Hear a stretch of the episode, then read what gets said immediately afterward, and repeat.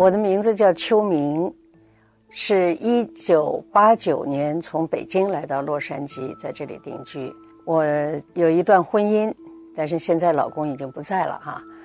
我现在是洛杉矶华文作家协会的理事，还有一个诗社，我自己弄的叫雕龙诗社。我在雕龙诗社做秘书长，因为现在社会上不管是我觉得是跨国的、全世界的，到处不管男女老幼、黑白黄红这些所有种族的人，都经历到一件事情，就是诈骗。我本人呢也被骗了不知道多少次了哈。呵呵，经常被骗，是一个特别受骗的专业户。甭管在什么情况之下，我都容易受骗。那么我现在讲一件事情，因为这件事情对我和我的家庭的影响是最大的一件事。我想在美国待了一段时间的人可能都知道，有一阵时间呢是零头款买房。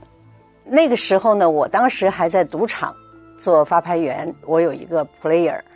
他呢，长得也挺帅，蓝眼睛、金头发，然后呢，这个 小费给的也很好，赌品呢不错，输钱也不骂人。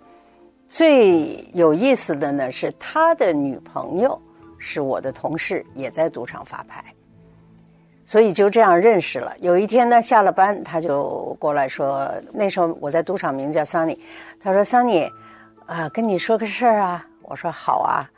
他就说：“我现在啊、有一个房地产的公司，我们呢是打算买一些旧的破破烂烂的房子，然后装修好了以后就卖出去。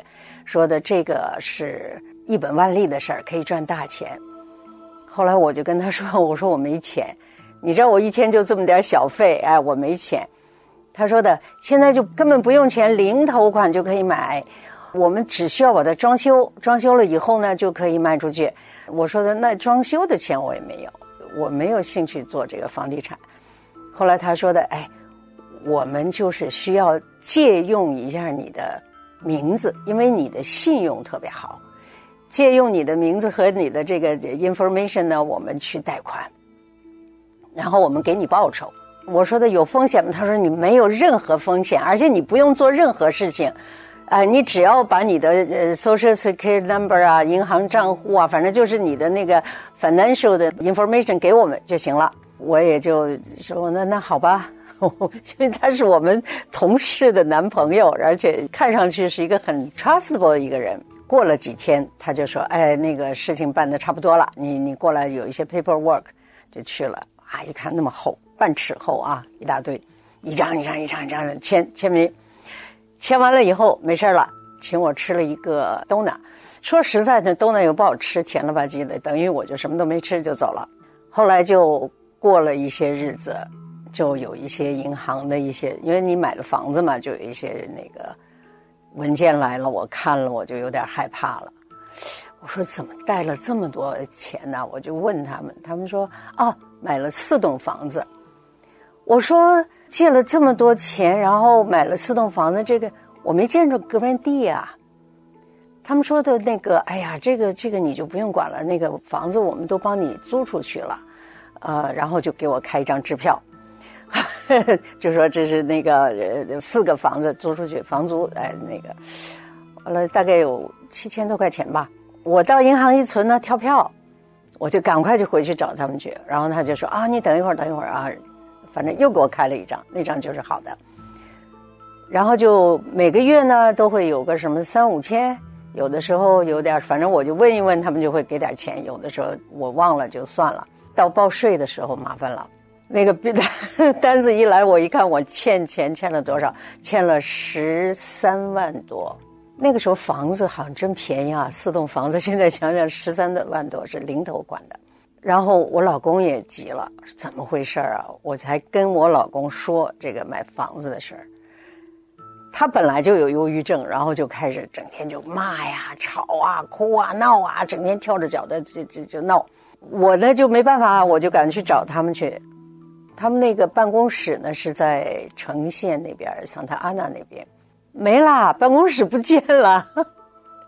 哎呦，我这真的不知道急成什么样了，不知道该找谁去。然后呢，他是在哪个 ESCO 呢？我也不知道，反正整个一个就晕了。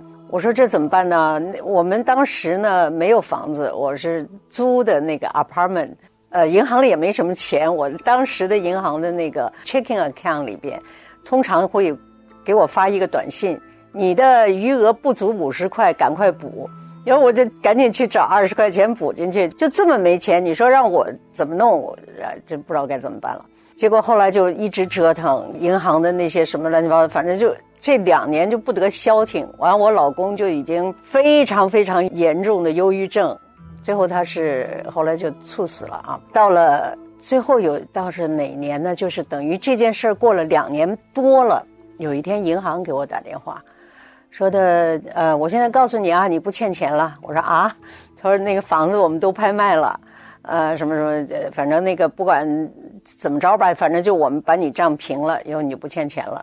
但是我的信用就完蛋了，所以在这件事情上呢，我不知道大家能够得到一些什么教训。我觉得呢，挺经典的这件事儿，就是被骗的这个过程。